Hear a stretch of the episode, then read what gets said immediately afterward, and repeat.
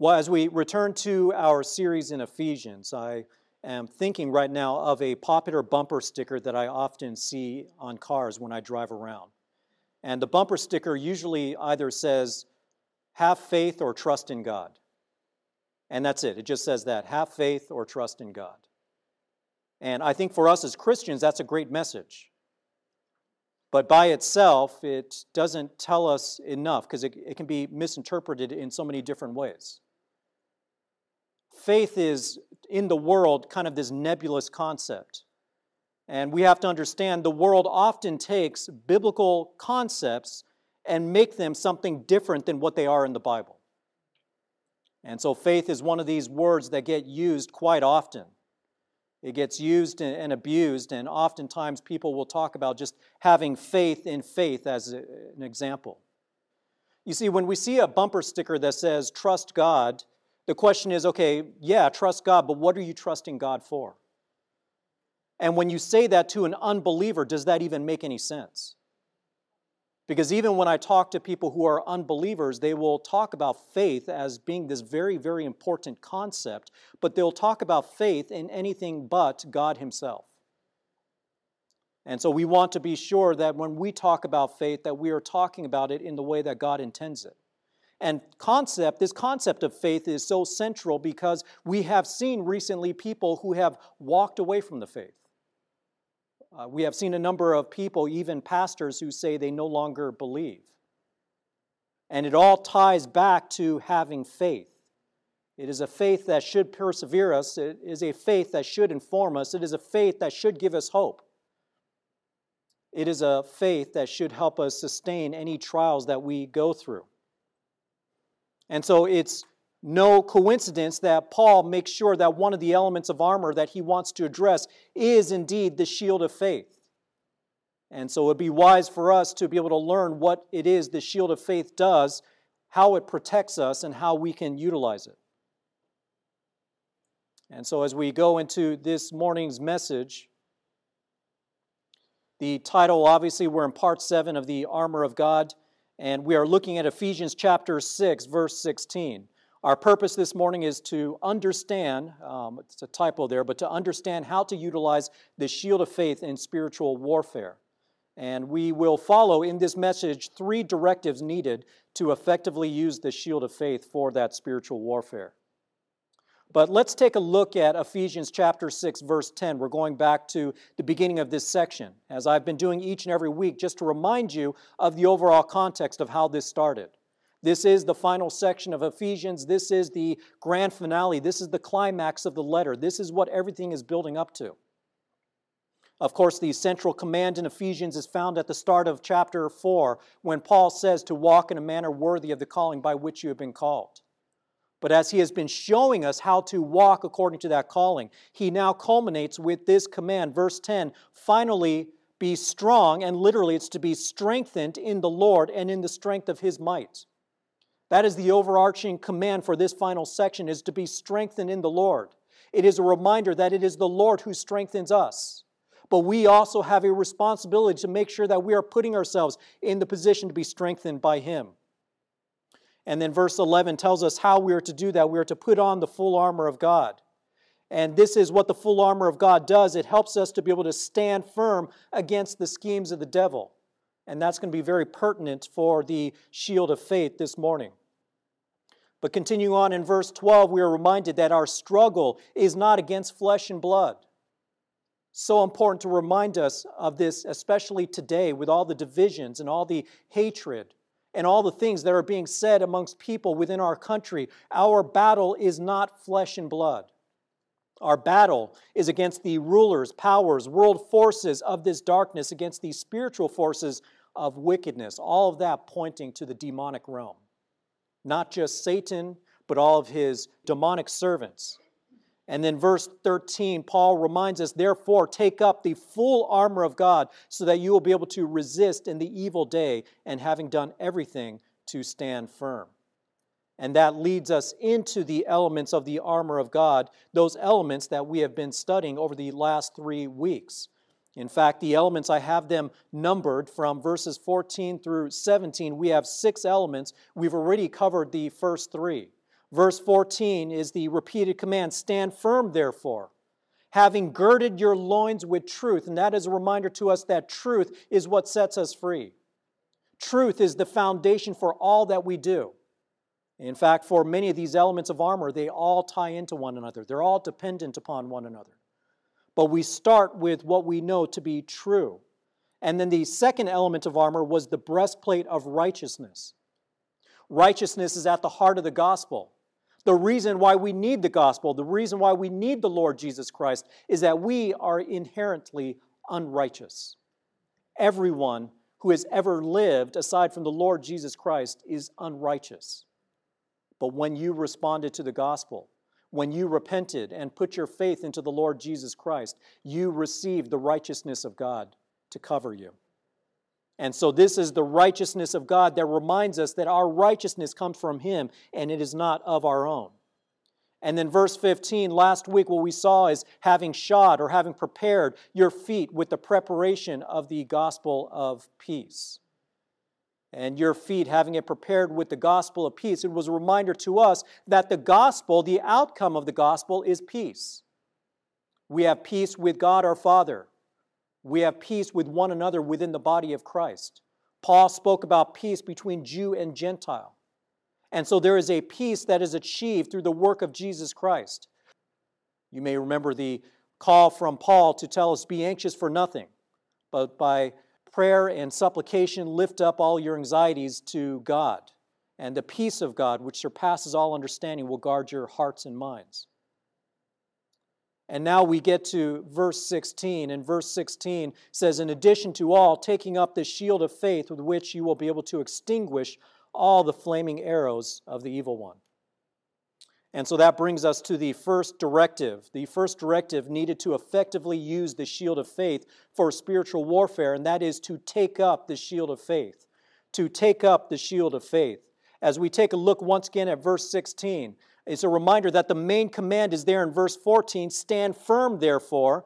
But we see that there is a subtle break, there is a subtle change in language because the first four elements Paul was saying, Stand firm, therefore, having girded your loins with truth, having put on the breastplate of righteousness, and having shod your feet with the preparation of the gospel of peace. It is a reminder that those first three elements, those are things that we have to have prepared before we can even stand. We do those things immediately and then we can stand. And then, in addition, verse 16 says, in addition to all. So, in addition to those first three pieces that you have put on, in addition to all the preparation that you have done, now, the last three elements are going to be items that you pick up, that you take up. Because these are not items that, from a human sense, when you think about the Roman soldier, these are not items that they keep on all the time. The first three items are items that they must be prepared with at all times. But the last three items they take up as soon as the battle starts. And the last three items the shield of faith, the helmet of salvation, and the sword of the Spirit. These are items that are not fastened to the body, if you will but you pick them up as additional equipment to put on as you need them. So, in addition to all this preparation, what we're going to do is we're going to take up the shield of faith. Taking up the shield of faith. And just to give you an idea of this shield, we have to be able to think in terms of the Roman foot soldier, because that is likely who Paul was thinking about as he was pulling together this illustration. In fact, he was likely chained to a Roman soldier as he was making this illustration. The shield it comes in two different varieties for the Roman soldiers. There are two types of shields. There is a small shield and there is a large shield, to put it very simply. And the shields served different purposes depending upon which ones you were using. But the dimensions of the small one, the small one would be strapped to your forearm. There would be a couple of leather, leather straps, you put it to your forearm, and it's more for hand to hand combat. The larger shield was typically four and a half feet tall and two and a half feet wide. And, and it was meant for you to be able to crouch behind it, and it would cover your entire body. The purpose, as I mentioned, the small one, really the one that goes on your forearm, that's hand to hand combat. If you're engaging each other, if you're in a sword fight, the shield would help you parry the blows of the other person's sword. The large one was meant to protect from projectiles, arrows, right? And what they would do, what the soldiers would do with these large shields, they would not only stand behind them, but they would really create a wall when there was projectiles coming in. They would create a wall. There would even be some who lifted it up higher to create a wall that was not just in front, but over the top. And in many ways, it would protect even the archers that were on your side who can go ahead and start shooting arrows the other way while being protected from arrows coming their way. And so the shield that's being talked about in this passage is that large shield. The Greek word that Paul uses describes that large shield, that large shield that's meant to provide full body protection, intended to protect you from those projectiles, from those arrows. And in terms of the material, these shields were typically a combination of wood and metal. But the large ones also had leather layers, and I'll talk about that in just a moment because it was not just for deflecting, but it was also for putting out, as we will see in a moment. But the shield is described as a shield of faith. And so it is important for us to understand what do we mean by faith. Um, the Greek word is uh, pistos, and it can be used as either a noun or adjective, and there's even a verb form of that word. As a noun, it can refer to faith or belief or trust. So you, you, can, you can understand that. There's very close connections between all three of those words. As an adjective, it's usually faithful. So well done, good and faithful slave, right? Or God is faithful. So as an adjective, it's used in that way. It can also mean obedient. So when we say well done, good and faithful servant, we're talking about a servant or a slave who is obedient to his master. But when it's used in verb form, which the word pisteuo means to believe. So when you are described as believing in God, it is really the same word being used for faith. It's just turned into a verb. Now, the faith here, we're obviously talking about a noun, the shield of faith. The faith can refer to what it is that we believe. So, for instance, Ephesians chapter 4, verse 5 talks about how we have one Lord, one faith, one baptism. And that is to say that all of us who are believers in the Lord Jesus Christ, we share the same truths of our faith. That is really what it is emphasizing in that context. Faith can also refer to God's faithfulness. So, for instance, if you went through the letter of 1 Corinthians, you will see the statement repeated over and over again that God is faithful. God is faithful. And indeed, He is faithful. In fact, we rely upon His faithfulness, don't we? We rely upon Him to be faithful to His promises to us. And so, first and foremost, we recognize that God is faithful. But most often through these scriptures, and especially when you read through the Gospels and you read through the life and ministry of our Lord Jesus Christ, faith most often refers to those who have faith in God. It most often refers to the faith that we have in the Lord, and that brings up this important reminders that for for us as believers, this important reminder is that faith requires an object to have faith in. We're not talking in nebulous or vague terms about faith for the sake of faith. And this is not a blind faith. There's a lot of people that will look at us and say, You guys are just blind in your faith. No, this is not blind faith. We have been proven, it's been proven to us in our hearts and our minds the, about the existence of God. All of the world testifies to the existence of God and His creation. We know that Jesus Christ came in human flesh. We know that He died on the cross. We know that He was resurrected. These are things that does not require blind faith. We know the power of the Scriptures. We know the power of the Holy Spirit. If you have been in Christ, you have at various times felt that power working in your life. That is not blind faith. This is a faith in God that helps us to endure. And it's what separates us from the cults. A lot of cults will emphasize faith just for the sake of faith. A lot of false religions will just talk about faith. Even people who are not religious will talk about having faith in yourself. And I understand when people say that, you know, have faith in your abilities, have faith in the skills that you have that you can take on a task. I understand that. But first and foremost, our faith needs to be in God. And when we look at how faith has been used in Ephesians, we see that faith in God mentioned very clearly. Ephesians chapter 1 verse 13, Paul said this, in him you also, after listening to the message of truth, the gospel of your salvation, having also believed, and that is the verb form of faith, you have put your faith into. You have believed, you have put your faith into. After having believed, you were sealed in Him with the Holy Spirit of promise. And verse 15, for this reason too I have heard of the faith, of the faith in the Lord Jesus Christ which exists among you and your love for all the saints. That is Paul acknowledging the people of Ephesus and the faith that he has heard about that they have in the Lord Jesus Christ. So we also always want to remember that our faith starts first and foremost in God and the Lord Jesus Christ. Going on to verse 19, Paul talks about the power that is available to us. Verse 19, this is a power that's available to all believers. He says, What is the surpassing greatness of his power toward us who believe? toward us who have faith. This is the verb form of faith. Paul is saying that you have power available to you as believers, as people who have faith in God. So you can see just in these few verses just how critical this faith is. And even in Ephesians chapter 2 verse 8 Paul says this, "For by grace." And what is grace? Grace is unmerited favor. It is a gift. It's not something that you deserved. For by grace you have been saved through faith through faith, and that not of yourselves, it is the gift of God.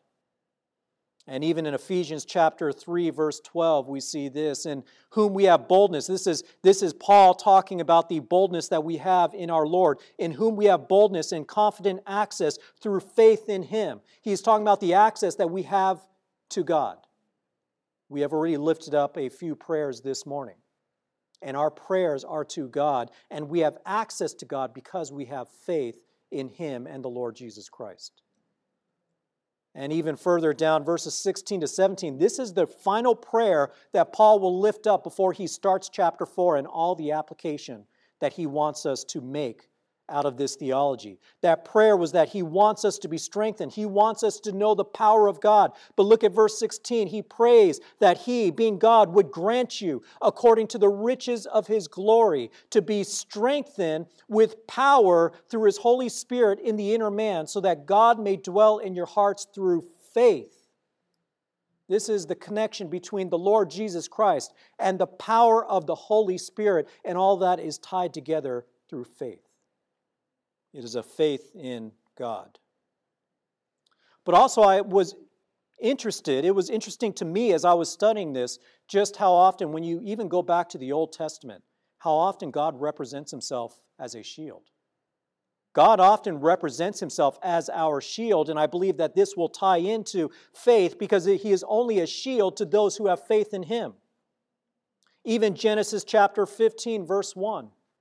This is the time of Abram, who would be renamed Abraham. But verse 1 After these things, the word of the Lord came to Abram in a vision, saying, Do not fear, Abram.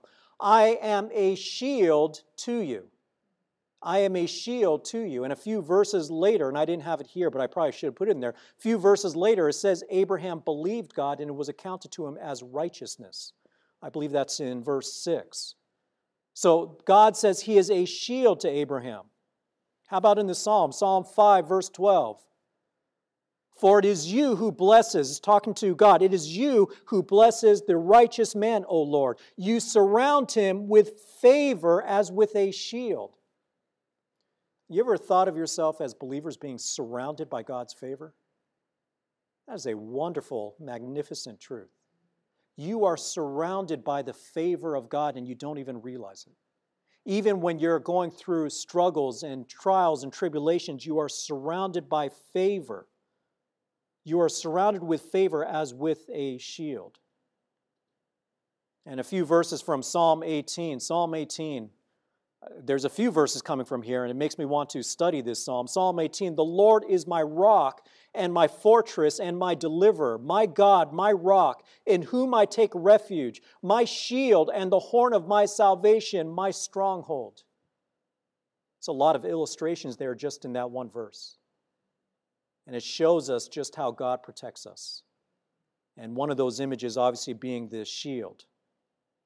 Later in verse 30, as for God, his way is blameless. The word of the Lord is tried. He is a shield to all who take refuge in him. If you have put your faith into the Lord Jesus Christ, you have taken refuge in God. And obviously, we understand that word for refuge is a place you go to for safety when there is danger. God is a refuge to us, He is our shield. In Psalm later in Psalm 18, verse 35, you have also given me the shield of your salvation, and your right hand upholds me, and your gentleness makes me great. And in Psalm 28 7, the Lord is my strength and my shield. My heart trusts in him. And I love this because it not only mentions the Lord as a strength and a shield, but it says, My heart trusts. In other words, my heart has faith. My heart believes in him. Your belief in God is what's going to end up being a shield for you when you go through difficult times. And so that is what it means to take up the shield of faith. We have this shield just as a soldier takes it up. And this shield is one that provides us with full cover, with full protection. And that shield is represented by our faith, but that shield is also the power of God through faith. Our faith is in Him. But that shield is providing us with a, another purpose, a more important purpose as it relates to the spiritual war. You see, once again, the reminder that our war, our battle is not against flesh and blood. Our battle is against Satan. It's against the powers and the evil spirits of wickedness. And so that brings us to the second directive. The first one was to take up the shield of faith. The second one is to deflect the arrows of Satan to deflect the arrows of Satan. So as we go back into the, our passage for this morning, we see in verse 16, not only in addition to all taking up the shield of faith, but also this shield of faith is that with which you will be able to extinguish all the flaming arrows of the evil one. All the flaming arrows of the evil one. Now, let me just paint a picture here. For the Roman soldier, I mentioned that that full body shield was meant to be able to provide you with full protection against projectiles, against arrows that are flying in. But here's the thing as dangerous as those arrows are, and they are dangerous, obviously with sharp pointed tips that could pierce your armor, pierce your heart, and kill you if it hits you in the right spot. But it's not just the arrows themselves, but what was common during this time was to take these arrows and with the tip, they would dip it or, or wrap it in pitch. And, and pitch, when I talk about pitch, it's like this mixture of petroleum and tar. It's a highly flammable substance. And so, what, uh, what soldiers would do, archers would do, when they want to shoot flaming arrows, they would wrap the arrows in this pitch and light it up and would create this intense fire. And obviously, you understand how fire can spread. We understand that more than anyone else in the U.S. here in California, don't we? Fire can spread rapidly, and when you put these arrows and we create these tips with this tar, with this pitch, this petroleum substance that lights on fire, and when it hits its target, it doesn't even need to hit the target itself. That fire just needs to catch on something. Because when it struck its object, even if it was a shield, there would be bits of flaming substances that would spread out. And it could be dangerous. If it caught your clothing, if it caught a brush that was nearby, it could set fire to anything that was around you. And this is to remind us that when Satan attacks, his attacks are dangerous, they are lethal. They are incredibly dangerous. They have an incredible ability to not only strike at its object, but also to spread like wildfire. And so that's why when these soldiers, when they had to protect themselves against flaming arrows, that's why they had to create this wall, this shield wall. But not only that, I had mentioned that the shield has leather on it. You see, this shield, this, this four and a half by two and a half foot shield, had to either be drenched with water or it had to be immersed in some sort of oily liquid so that when the shield, when the arrow struck that shield, it would put out the fire before that fire can spread. And so, obviously, that shield, you can imagine it's already heavy enough being that large. But if you've ever tried to pick something up that's been drenched in water, you know how much heavier it can get. Drenched in water or drenched in some sort of oily substance, whatever it was that it was used to put out that fire. But that's also why they would create these large walls in front and over the top for these flaming arrows to make sure those flaming arrows could not get through. They, they didn't slip through, they hit something behind you that lit on fire that created a danger for the foot soldiers.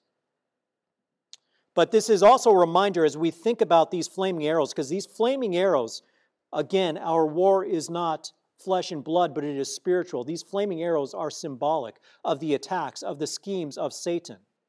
It is a reminder to us, even as we go back a couple of verses, just the fact that we are here to stand firm against the schemes of the devil. Once again, chapter 6, verse 11 put on the full armor of God so that you will be able to stand firm against the schemes of the devil. And verse 12 reminds us of our spiritual struggle.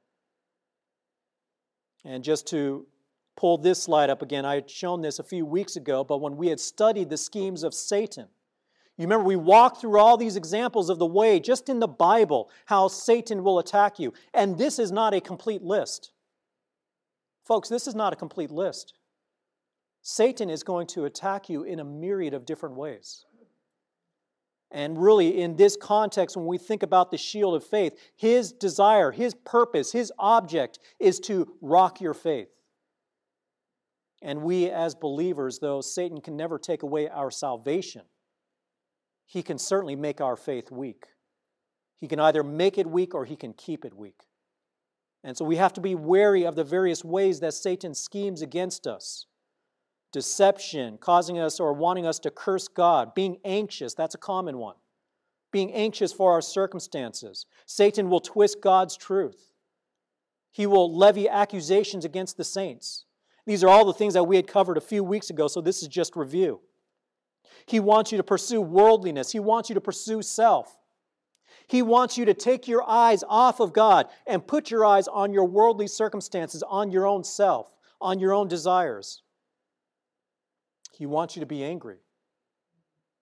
He wants you to refuse forgiveness to someone who has wronged you. For the unbelieving world, he causes them to be blind to the gospel. There are so many ways that Satan will operate. And we're reminded back in chapter 2, verses 1 and 2, specifically in chapter 2, we formerly walked. Uh, verse 1 said, You were dead in your trespasses and sin. Verse 2, in which you formerly walked according to the course of this world, according to the prince of the power of the air. It is a reminder to us that all unbelievers, all of us, prior to responding to the gospel, we were all following after Satan. And that is even the best of people who are not believers. They are following after Satan. And even in 1 John 5 19, John writes, We know that we are of God and that the whole world lies in the power of the evil one. He uses the exact same terminology Paul uses about the flaming arrows of the evil one. The whole world lies in the power of the evil one, but we know that's not going to be forever, don't we? We know that the Lord will return, don't we? And we know ultimately our Lord is far more powerful than the God of this world right now.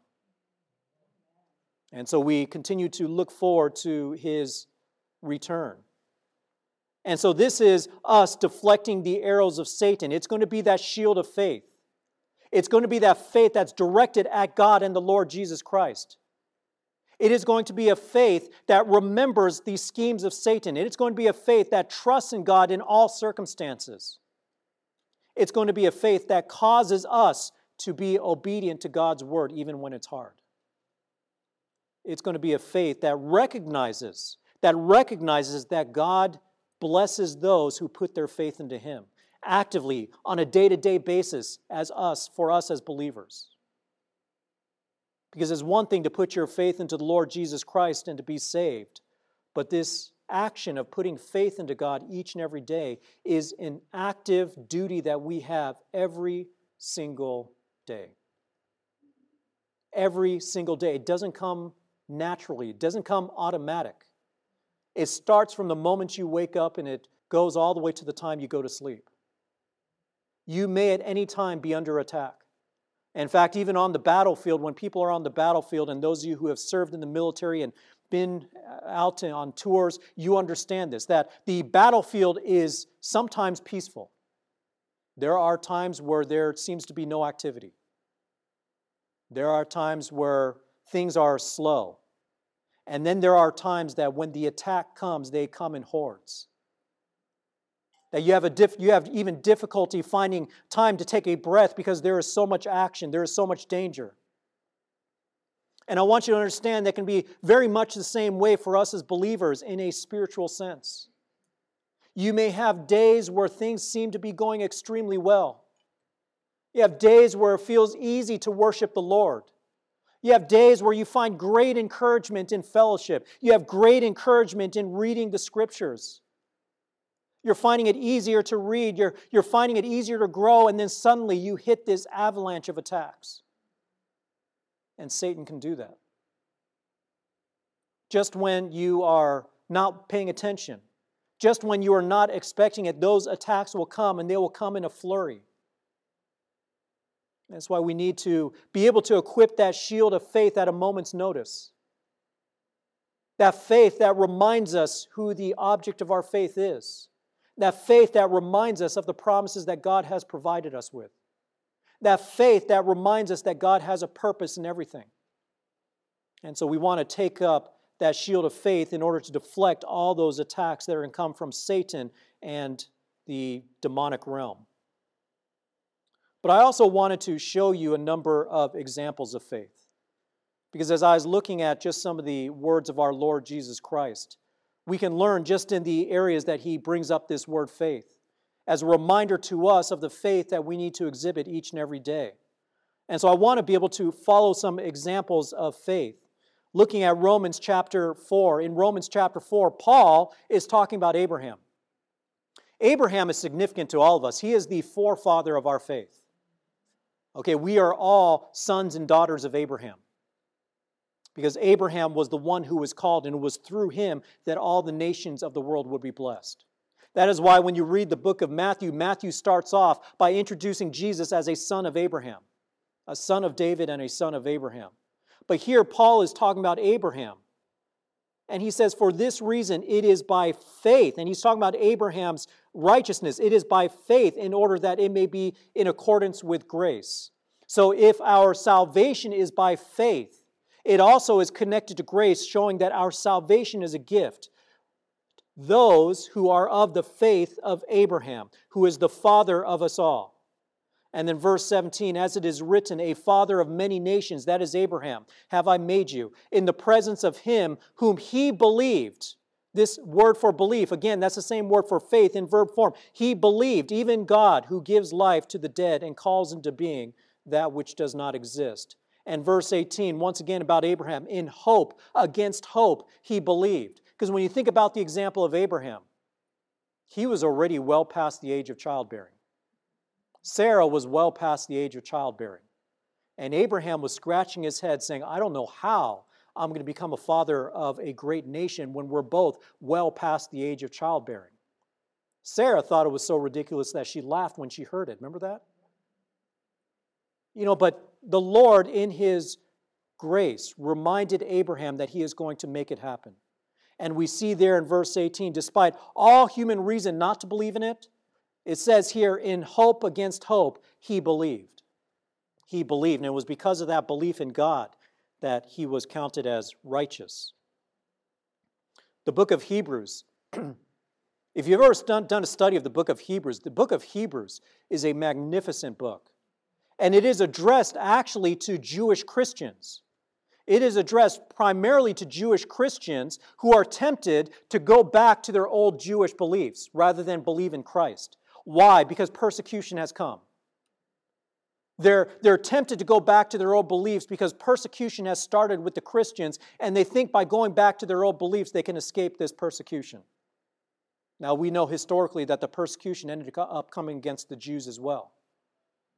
But this entire chapter really is whoever the author is, and we don't know for sure who the author is, probably someone on Paul's apostolic team, but the author of Hebrews, he is emphasizing to the Jews how important it is to keep their faith in Jesus Christ. That Jesus is better than any old systems that they clung to in the past. He is better than the angels, better than Moses. And when we get to chapter 11, he says this he talks about faith. Faith is the assurance of things hoped for, the conviction of things not seen. Let me say that again. Faith is the assurance of things that are hoped for. What is that talking about? That's talking about in the future, what we know is coming. We know in the future that Jesus Christ is returning. We know that in the future, when we pass from this temporal existence, that we are going to be resurrected with glorified bodies. We have a hope that in the future, we're going to be in the blessed presence of God for all eternity. We have faith that is the assurance of things that we are hoping for in the future that will come to pass once Jesus Christ returns. And it is the conviction of things not seen. You see, if you have to be able to see it, then it's not faith. We don't need to see the Lord Jesus Christ to know that He is real. We don't need to be able to see a physical manifestation of God to know that He is real. We know God exists just through His Word. We know that God exists through the work of His Spirit in our hearts, in our minds. That is what faith is. Faith doesn't demand to see, because if you remember when Jesus Christ was here in His earthly ministry, they were constantly demanding a sign. They were constantly demanding that He does this and does that. And at the end of it all, when He went to the cross, it was very few that were there willing to be there with Him. Many of them scattered so faith is the assurance of things hoped for and the conviction of things not seen. In verse 2, he goes on to say, For by it the men of old, this is talking about the men of the Old Testament, the saints of the Old Testament, this is how they gained approval with God, by having faith in God. And even verse 3, by faith, we understand that the worlds were prepared by the Word of God. We know the heavens and the earth were created by the almighty hand of God. And just as your kids, they're going to go into secular schools, you're going to go into secular universities, or if they don't, even if they go to Christian places, they may still be exposed to these worldly ideas of things like evolution. And, you know, to be honest with you, to be an atheist takes a lot more faith than to be a Christian. Because to be a Christian, we have historical events, we have manifestations of God's word to us. We have the Spirit given to us. We have the truth that has awakened us, that helped us to see the truth that we didn't see before. But to be an atheist, you got to put faith into all kinds of speculations that can never be proven true. You've got to be able to believe that everything and everyone came from nothing. Now, recently, some of them say, oh, well, there was always this pre existing matter. Okay, well, where'd the pre existing matter come from? You, are still ultimately going to have to come to the conclusion that everything came from nothing. And they might say to us, well, what about you? You, you believe that God existed. You, how did, where did God come from? Well, I mean, it's very clear God is eternal.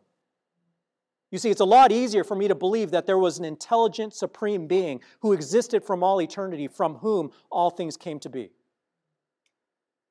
Even when you see the miracle of life, right? Mothers, when you gave birth to your children, you recognized that that wasn't just an act of science. That was an act of an almighty, holy God who gave life. It is why, even today, as we think about the elections that are coming up and the political issues, there is no issue in my mind that comes even close to the murder of the unborn. You know, we, we believe that God gives life, He gives it from conception. We have faith in God as our creator. We have faith that everyone that we meet is created in that image of God. We also have faith that God is going to provide for our needs. In Matthew chapter 6, and I'm going to read verses 25 and 30, and you'll remember the context here. This will be very familiar to you. Jesus said, For this reason, in verse 25, I say to you, do not be worried about your life as to what you will eat or what you will drink, nor for your body as to what you will put on. Is not life more than food and the body more than clothing?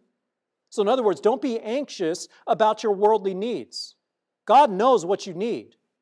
And verse 30, he says, But if God so clothes the grass of the field, which is alive today and tomorrow is thrown into the furnace, will he not much more clothe you, you of little faith?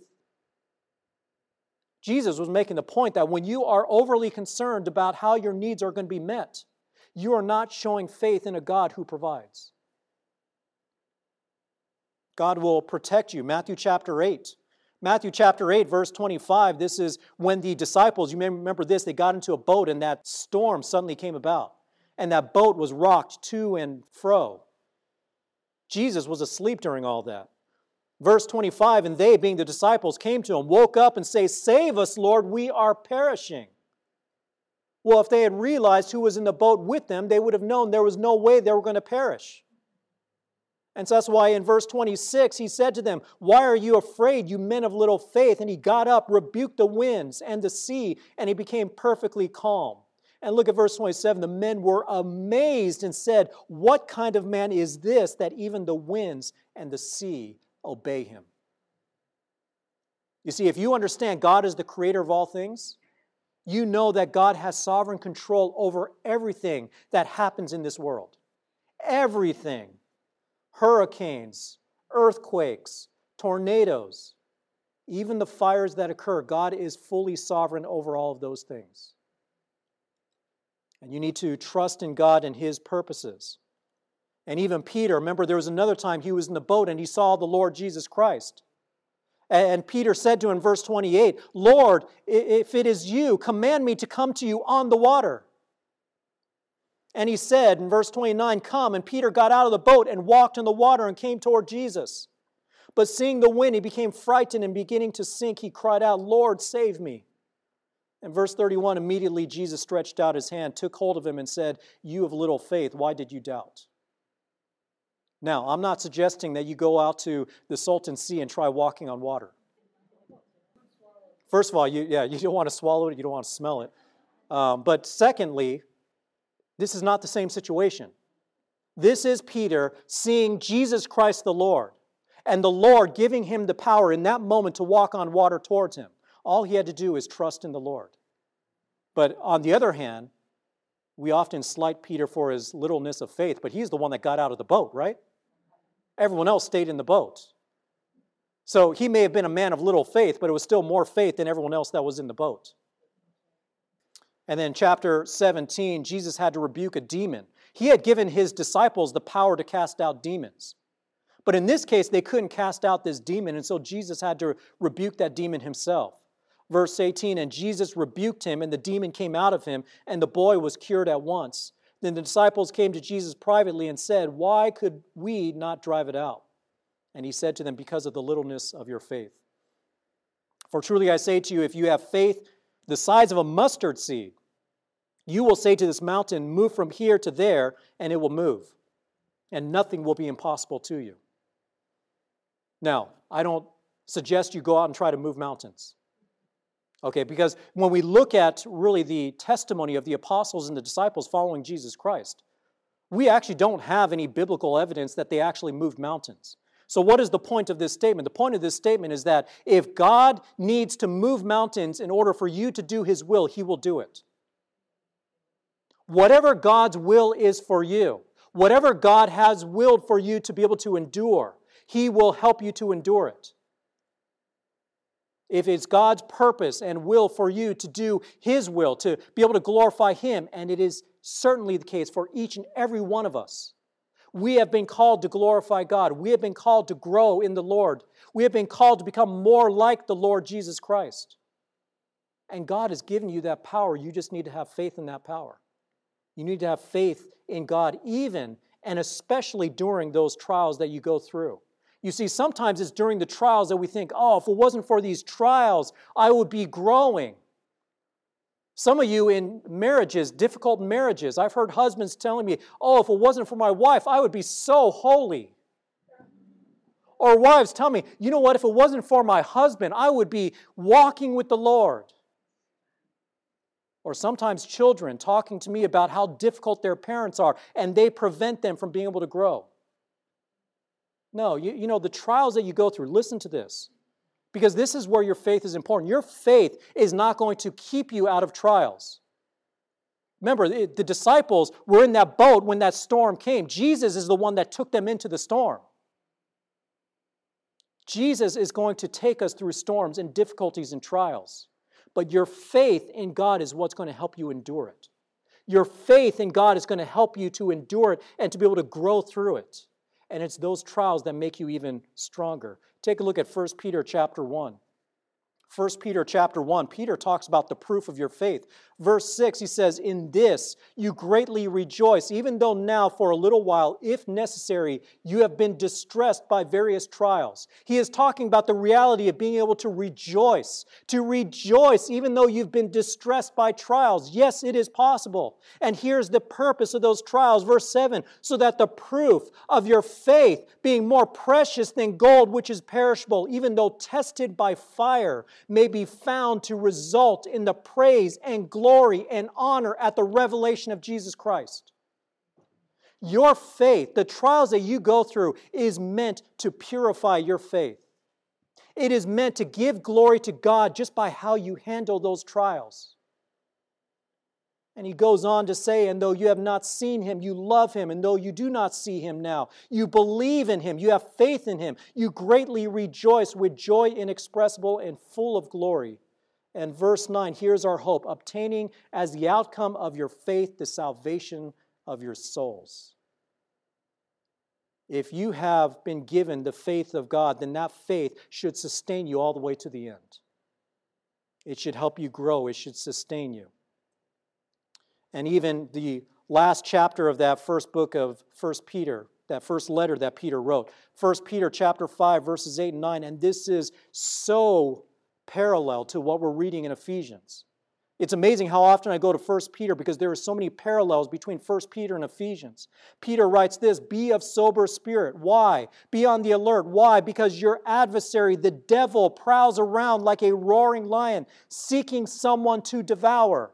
The devil is out there seeking to someone devour. But verse 9, here's the commandment to us it's not to fight him, but it's to resist him. It's to take that defensive stance. It is to put on that shield of faith, to resist him firm in your faith. It's the same kind of language that Paul uses with the armor of God. Resist him, be firm in your faith, knowing that the same experiences of suffering are being accomplished by your brethren who are in the world. You see, Satan is going to bring you through suffering, he is going to bring you through trials. And if you don't believe me, just read the book of Job, right? That's what the book of Job is all about. It's all about the, the suffering and the trials that he's going to bring you through. He is going to bring you through those trials. But you actually have the power to continue to exult in God even when you are experiencing those trials.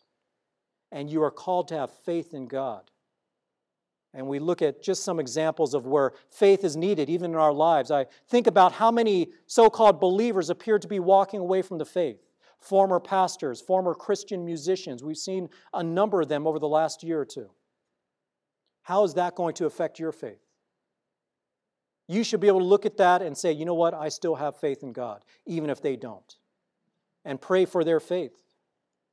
How will young believers respond when they're confronted with worldly thinking, when they go to universities and they're being taught about evolution, about gender fluidity, about critical theory? I remember I taught you Marxism critical theory at the beginning of July, and just look how prevalent it is in our society. How are your youngsters going to respond when they're confronted with that? Because we live in a world that tries to suppress the truth.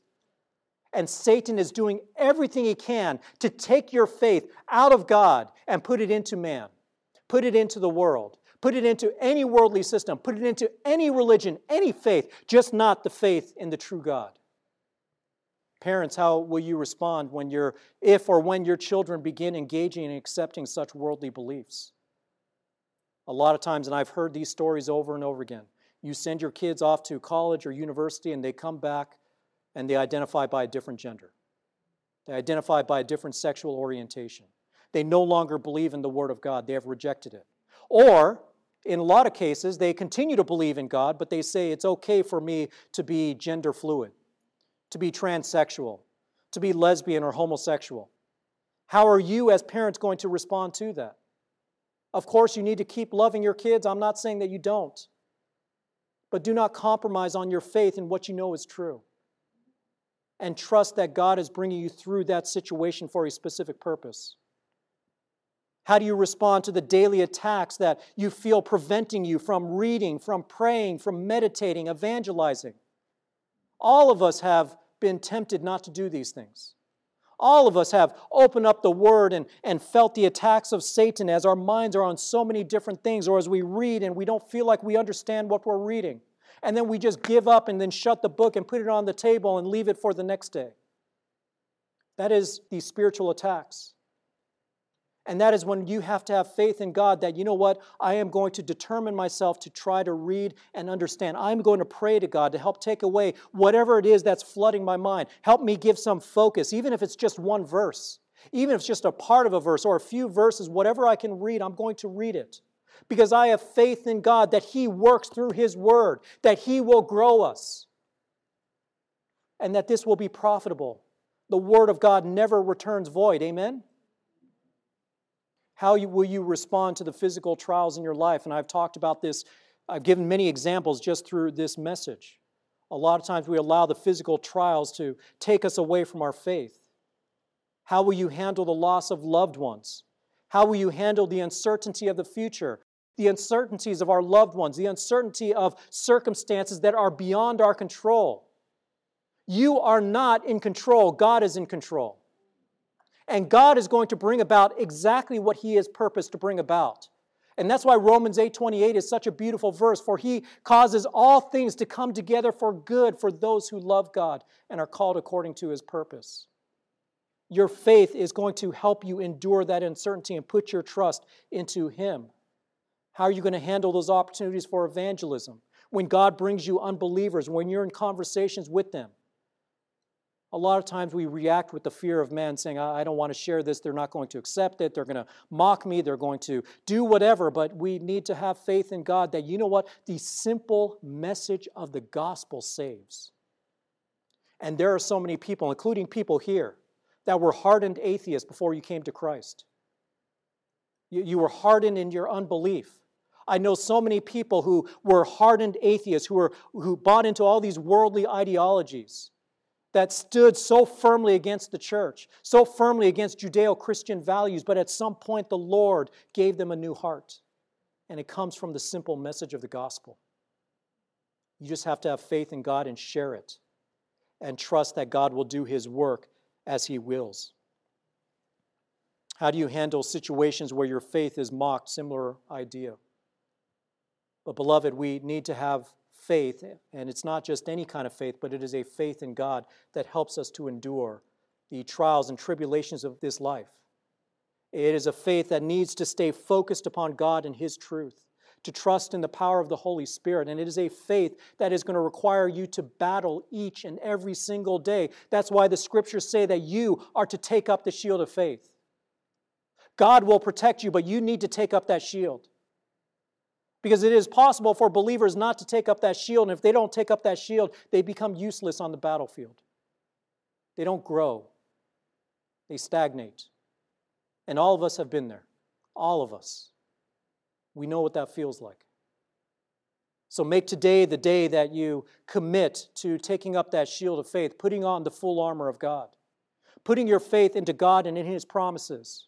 And that's why you need to be in the Word, because as you grow in the Word, you grow in your knowledge of His promises to us.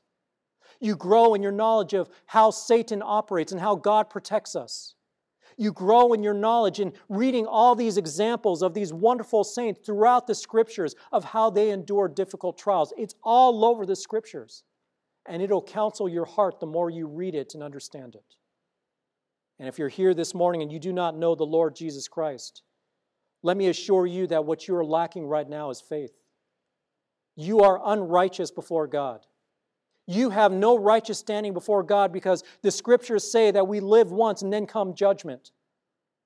And when you stand before God in judgment, you will not be righteous before Him. You will not have an innocent or a righteous verdict because you are a sinner, just like all of us. There is only one exception, and that's the Lord Jesus Christ. That is why God sent Jesus Christ, who was God in human flesh, to come into this world, to go to the cross, to die on the cross. And when he died on the cross, he died on the cross to pay for the sins of all who would put their faith into him. And so, for you this morning, if you do not know the Lord Jesus Christ, if you recognize that you are a sinner, if you recognize that you stand condemned before God, if you recognize that there is no possible good works that you can do to find good grace with God, The only way to find your grace with God, to find grace from God, to be deemed righteous and innocent, is to confess that His Son is Lord and Savior and to repent of your sins, to turn away from your prior manner of life and follow after the Lord Jesus Christ. It is not an easy walk.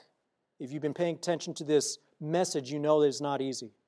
Every day is a battle, but the outcome is secured.